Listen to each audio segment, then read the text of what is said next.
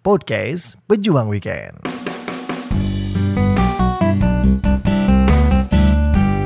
Hai teman-teman, balik lagi di podcast Pejuang Weekend dan Adik Adugraha di sini untuk nemenin kalian semua. Hah, saya senang banget akhirnya podcast Pejuang Weekend itu punya logo yang permanen. Setelah sebelumnya mungkin buat kalian yang udah dengerin 5 episode awal ya kita cuman pakai font tulisan biasa aja dan sekarang udah bergambar. Jadi mudah-mudahan dengan apa ya animasi atau logo barunya podcast Pejuang Weekend jadi tambah cute, tambah semangat lah ya buat saya bikin podcast ini dan ngebacain cerita dari teman-teman.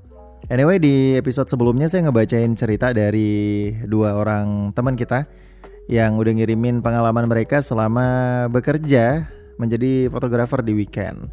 Nah buat teman-teman lainnya mungkin yang baru aja gabung atau baru aja dengerin podcast ini, kalau kalian para pekerja weekend, baik itu kalian fotografer, kalian wedding organizer, event organizer, intinya sih kalian itu kerja saban weekend nyari uang. Nah kalian tuh bisa banget tuh buat berbagi cerita di sini, ngasih pengalaman kalian yang lucu, yang horor mungkin.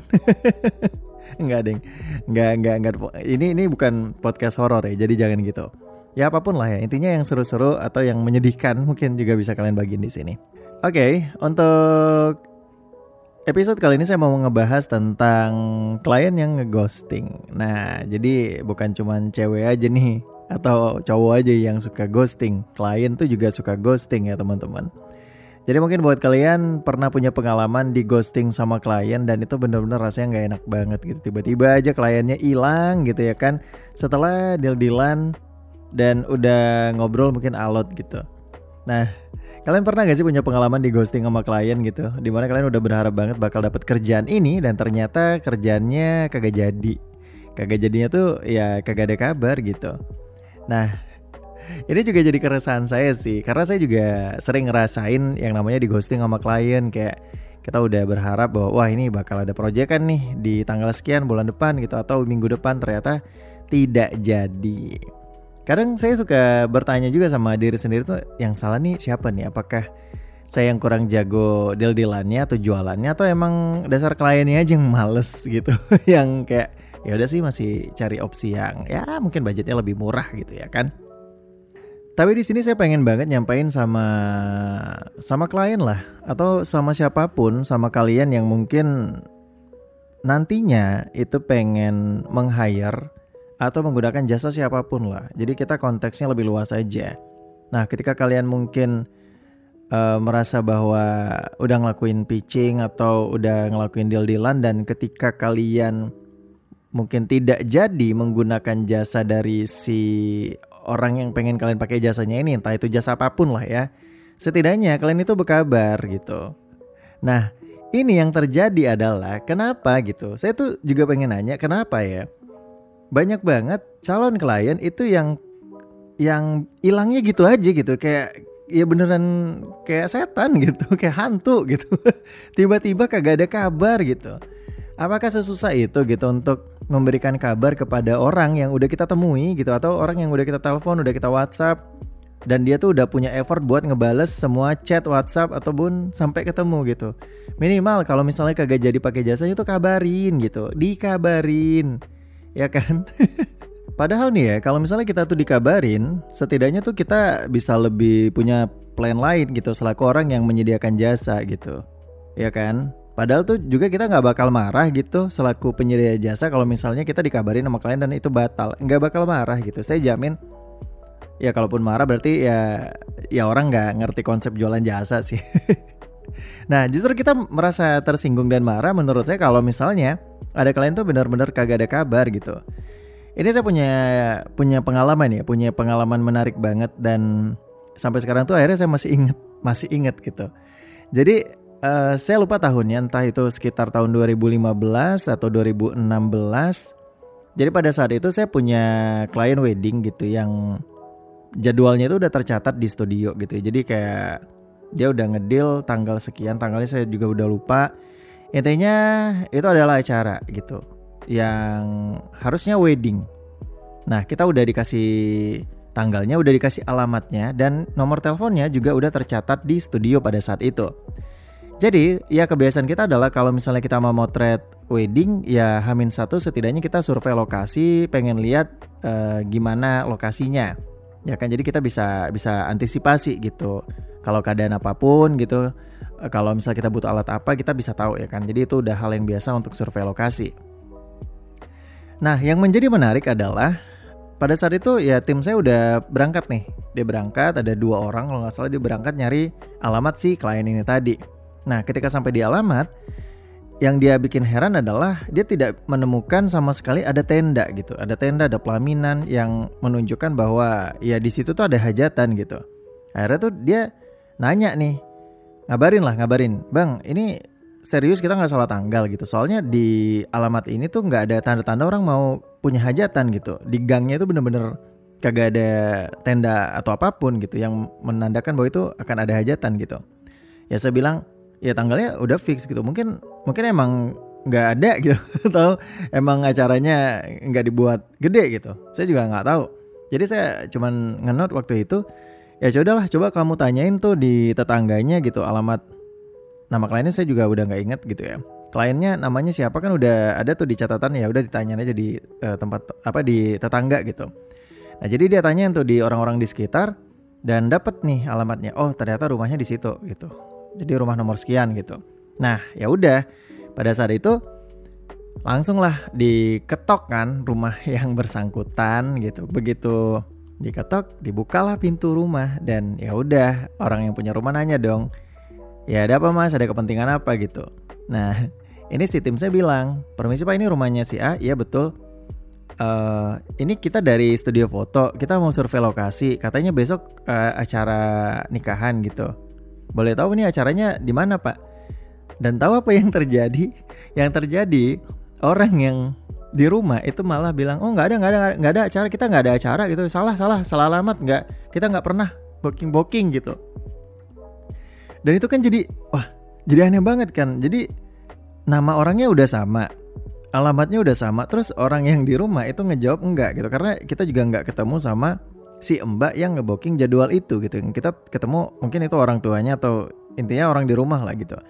Jadi udah konsepnya intinya adalah ya semi dihusir sih, semi ditolak lah istilah kayak gitu. Jadi ya udah akhirnya uh, tim saya gitu mereka cabut gitu dari situ dan ngabarin bang ini nggak salah nih kata orang rumahnya nggak ada acara gitu ini beneran beneran kejadiannya kayak gini gitu Ya udah untuk memastikan ketika teman-teman udah nyampe di studio kita telepon nih nomor yang tercatat di jadwal tadi. Pas ditelepon itu kagak diangkat, nggak diangkat, nggak diangkat. Terus kita WhatsApp, WhatsApp eh, nggak uh, dibales dan sampai sekarang tuh kita nggak tahu gitu kenapa kenapa orang itu nggak ngabarin kita gitu. Dan uniknya lagi ya itu jadwal kenapa bisa tercatat tapi kagak ada down payment di awal gitu. Jadi nggak ada DP, nggak ada uang di awal, tapi itu jadwal kok bisa bisa tercatat di situ.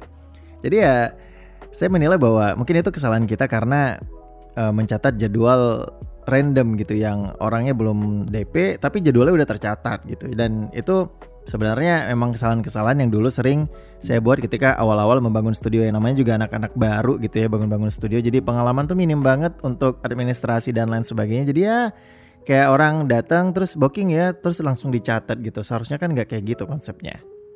Nah jadi sejak saat itu ya udah kita memutuskan bahwa kita harus ada perbaikan dan nggak bakal mencatat lagi jadwal kalau tidak ada yang namanya down payment atau pembayaran di awal alias DP gitu. Sumpah itu kocak banget sih. Jadi dan dan saya tuh jadi bertanya-tanya dulu kenapa sih orangnya nggak nggak menjelaskan aja gitu? Orang pun orang di rumahnya ketika didatengin itu kenapa jadi kayak emosi gitu gitu? Apa apa yang terjadi sama mereka gitu? Apakah memang ya karena batal nikah gitu atau karena ada problem apa ya? Setidaknya ya bilang aja kita kagak jadi. Jangan bilang kayak oh kita nggak ada booking nih nggak pernah ada salah alamat. Ya gimana ceritanya salah alamat? Wong kita nyampe ke sana tepat sasaran gitu kan itu benar-benar aneh gitu loh. Nah, jadi dari pengalaman tadi tuh kita pengen banget ya. Saya pribadi nih, mungkin teman-teman juga pasti pengen banget kalau kita tuh dapat klien yang kooperatif gitu pun ya batal cancel itu semua itu dikabarin gitu. Jadi setidaknya kita tuh punya rencana lain gitu selaku selaku orang yang punya jasa. Jadi ini juga himbauan ya buat yang mungkin ntar pengen pakai jasa siapa lah gitu. Jadi kalian harus harus bisa berkomunikasi dengan baik gitu ya. Terus saya juga punya terus kemarin nih. Nah, ini baru baru aja kemarin ya, teman-teman. Saya tuh dapat pengalaman yang di ghosting lagi sama klien gitu. Jadi ya jadi di 2021 ternyata saya masih kena ghosting sama klien. Jadi kemarin saya juga habis pitchingan sama klien dan itu kita ketemu di satu cafe di Kota Bengkulu gitu ya.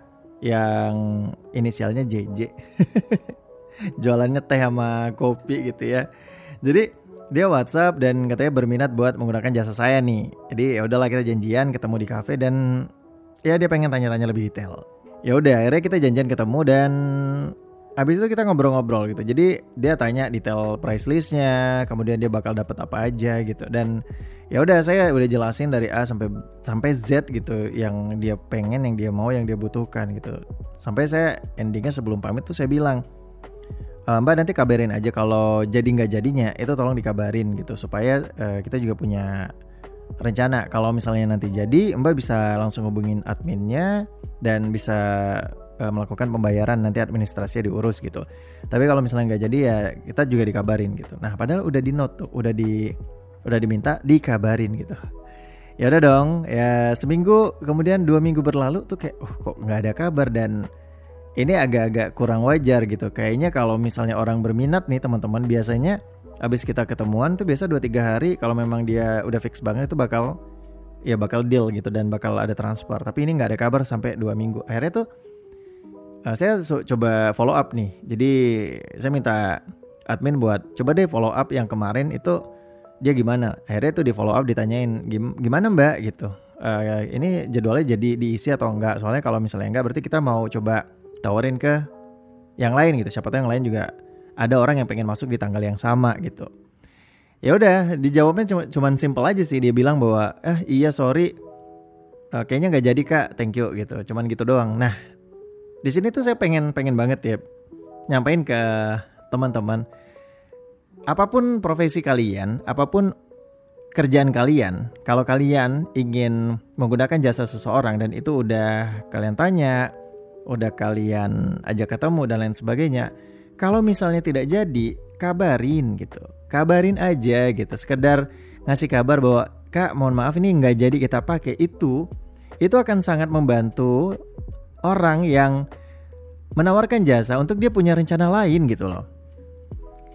Ini sebenarnya apa sih alasan? Saya tuh penasaran banget pengen tanya ke calon klien gitu atau siapa pun orang yang kenapa sih kalian itu nggak mau ngasih kabar kalau kalian tuh nggak nggak jadi pakai jasa orang gitu? Apakah sangat berdosa ketika ketika kalian itu nggak ngabarin gitu? Nyebelin banget gak sih? Ya kan nunggu nunggu nunggu ini wah ini kayaknya bakal ada kerjaan itu cuman kagak ada kabar gitu dan tiba-tiba ya ya udah gitu tiba-tiba nggak ada nggak jadi gitu kan jadi nyesek gitu udah berharap. Ternyata kagak kagak jadi diisi tanggalnya. Nah maksud saya ya ketika kalian nggak jadi nggak dosa gitu ketika ketika kalian batalin atau ketika kalian bilang bahwa sorry kita skip dulu gitu. Bener-bener menurut saya orang yang justru orang yang yang tadi uh, awalnya berharap itu jadi udah tahu kejelasan gitu. Ibaratnya kalian suka sama seseorang nih ya kan udah menyatakan perasaan terus kayak digantung kan nggak enak gitu. Yang entar ya aku pikir-pikir dulu ya kan hey konsep macam apa gitu? Kenapa pikir lama banget gitu? Kalian aja nih kalau di hubungan tuh pengen tahu jawabannya sesegera mungkin. Sama orang yang punya usaha orang yang punya usaha jasa gitu kayak WO event organizer tuh ngomongnya sampai ribet kan. Fotografer semuanya lah pekerja weekend gitu yang ya mereka tuh butuh butuh kejelasan gitu jadi atau enggak gitu. Kalau nggak jadi ya udah kalau jadi alhamdulillah gitu. Setidaknya kalian berkabar. Jadi mudah-mudahan kalau ada nih orang yang dengerin podcast ini atau mungkin kalian yang mendistribusikan untuk menyindir orang yang mungkin belum ada kabar dan dia dia denger podcast ini ya mudah-mudahan tercerahkan sih. Saya pengen banget ke depannya itu orang-orang lebih paham kondisi di mana para pekerja weekend, para pejuang weekend ini sebenarnya selain butuh emang butuh kerjaannya, emang butuh cuannya, butuh duitnya, tapi dia butuh kepastian dari orang yang pengen make jasanya tadi gitu. Jangan sampai semuanya jadi kegantung, jangan sampai semuanya jadi jadi sia-sia gitu. Karena nggak enak banget nunggu orang ngabarin kita gitu. Kalau kita kejar terus ntar dibilang pengen banget kerjaan gitu ya kan kagak dikejar orangnya kayak gitu gitu suram kan? Jadi jadi susah gitu. Jadi ya minimal ada komunikasi. Intinya sih kuncinya adalah komunikasi. Jadi pun kalian jadi calon konsumen ya kalian berkomunikasilah dengan baik. Kalau kalian make pengen make jasa dari si orang itu tadi gitu loh. Terus satu lagi yang pengen saya bicarain di sini untuk klien-klien yang suka ghosting, kalau misalnya kalian udah nggak jadi make jasa ya, jasa dari orang ini tadi, ya seenggaknya itu jangan jangan dibawa ke tempat lain ceritanya gitu. Ini tuh kadang males banget gak sih kalian ketemu klien atau ketemu calon klien. Nah dia tuh bawa cerita kayak, oh saya tadi tuh habis dari dari sana tuh, uh, dia uh, nawarin gini-gini gitu, mahal banget ya. Mending saya pakai emas aja. Kalau saya pribadi nih teman-teman, dengar cerita kayak gitu ya, dapat cerita yang kayak gitu dari klien tuh jadi kayak merasa miris gitu loh. Kenapa sih harus harus menjelekkan. Kan kalian nggak nggak jadi pakai jasanya dia ya udah gitu nggak usah bawa cerita itu ke tempat lain gitu. Ya kalian pasti pernah kan ketemu klien tuh yang kayak gitu yang cerita iya kita kemarin uh, ke sana terus kayak nggak ada kabar terus gini. Padahal mungkin kejadiannya bukan kayak gitu gitu. Jadi stop banget buat nggak bawa cerita-cerita dari vendor lain itu atau dari tempat lain atau dari bidang usaha lainnya tuh ke tempat kompetitor gitu loh karena menurut saya di sini harus ada etika sih. Kadang kadang ya susah sih klien ya ya gitu ya. Ya pokoknya gitulah. Saya juga sering tuh ketemu klien ya kayak Ya nih bang, kita jadi pakai abang aja sih jasanya gitu. Soalnya abang enak gitu, eh, lebih murah gitu mungkin ya. Atau enggak ya abang enak komunikasinya enak. Soalnya kemarin kita ke sana itu orangnya songong banget. Atau ya apa pun lah. Itu saya denger itu sebenarnya nggak suka gitu kalau saya pribadi ya teman-teman. Soalnya ya ya saya kita nggak perlu dengar juga gitu loh alasan dia make kita. Karena itu saya malah sangat berkecil hati ketika orang itu pakai jasa saya tuh perkaranya cuman karena dia nggak dapet jadwal dari tetangga gitu. Sedih banget saya saya jujur sedih banget kalau jadi pilihan kedua teman-teman. Serius. Mending kita kalau misalnya punya jasa itu jadi pilihan pertama. Jadi kayak aduh nggak dapet jadwal nih. Ya udahlah terpaksa kita cari uh, opsi yang lain gitu. Karena nggak dapat jadwal dari kita gitu. Jadi itu kayak kita punya pride wes gue banyak yang mau nih ternyata ya kan? Jasa gue tuh pengen dipakai orang gitu. Jadi orang pada ngantri gitu. Nah ini enggak gitu. ini tuh dia pakai jasa kita perkaranya kagak dapat jadwal dari tetangga gitu. Atau enggak ya mending sih kalau pelayanan tetangga jelek berarti ya kita pelayanan kita bagus gitu. Tapi ini enggak. Itu kadang nggak dapat nggak dapat jadwal dari tetangga terus ke kita terus cerita lagi. Iya kita tuh rencananya pengen pakai jasanya si A cuman dia udah penuh. Ya udah kita pakai abang aja. Waduh itu nyesek banget itu nyesek banget sumpah. Saya kalau misalnya denger itu dari klien saya tuh jadi kayak mengkoreksi diri sendiri dan balik-balik ke rumah mandi saya. Jadi antara bersyukur sama kayak kesel gitu. Wah jadi saya nggak cukup bagus gitu jadi saya nggak suka banget tuh denger-denger yang kayak gitu. Apalagi yang itu tadi yang perkara ya kita nggak dapet jadwal ya udahlah kita pakai emas gitu. Kita pakai abang. Wah itu sakit banget sih denger-denger yang kayak gitu. Jadi ya buat para klien yang tercinta atau calon klien, kalau kalian ya yang sekarang lagi dengerin podcast dan kebetulan mungkin nanti ingin menggunakan jasa seseorang. Nah sebelum kalian memutuskan untuk menggunakan jasanya, pikirkan baik-baik gitu komunikasinya seperti apa. Kalau misalnya kalian udah berkomunikasi, udah nanya banyak hal, setidaknya kasihlah kabar ke mereka supaya mereka punya punya kepastian gitu. Dikabarin aja, mohon maaf mas, mbak kita nggak jadi pakai jasanya. Itu bakal sangat membantu para pejuang weekend ini untuk bersikap gitu. Dan buat para klien juga ya nggak usah bawa cerita apa pun gitu. Kalau kalian dari vendor A terus ke vendor B terus bawa cerita juga. Kayak vendor itu nggak enak ya soalnya gini-gini. Wah itu sebenarnya etika etika berkomunikasi sih. Jadi ya harus dijaga sih harus menjaga satu dan lain hal. Ya cuman kalau udah jadi ember ya ember aja gitu. Susah ya. Nah orang buat nggak ember tuh susah teman-teman.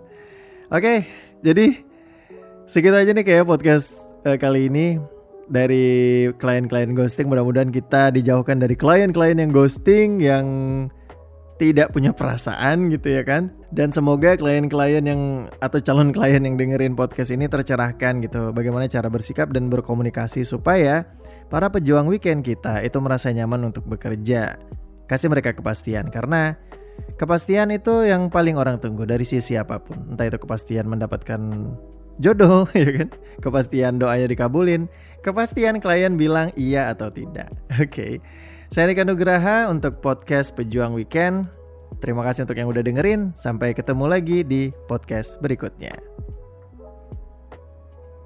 Oh ya saya lupa. Sewa salam dan sampai jumpa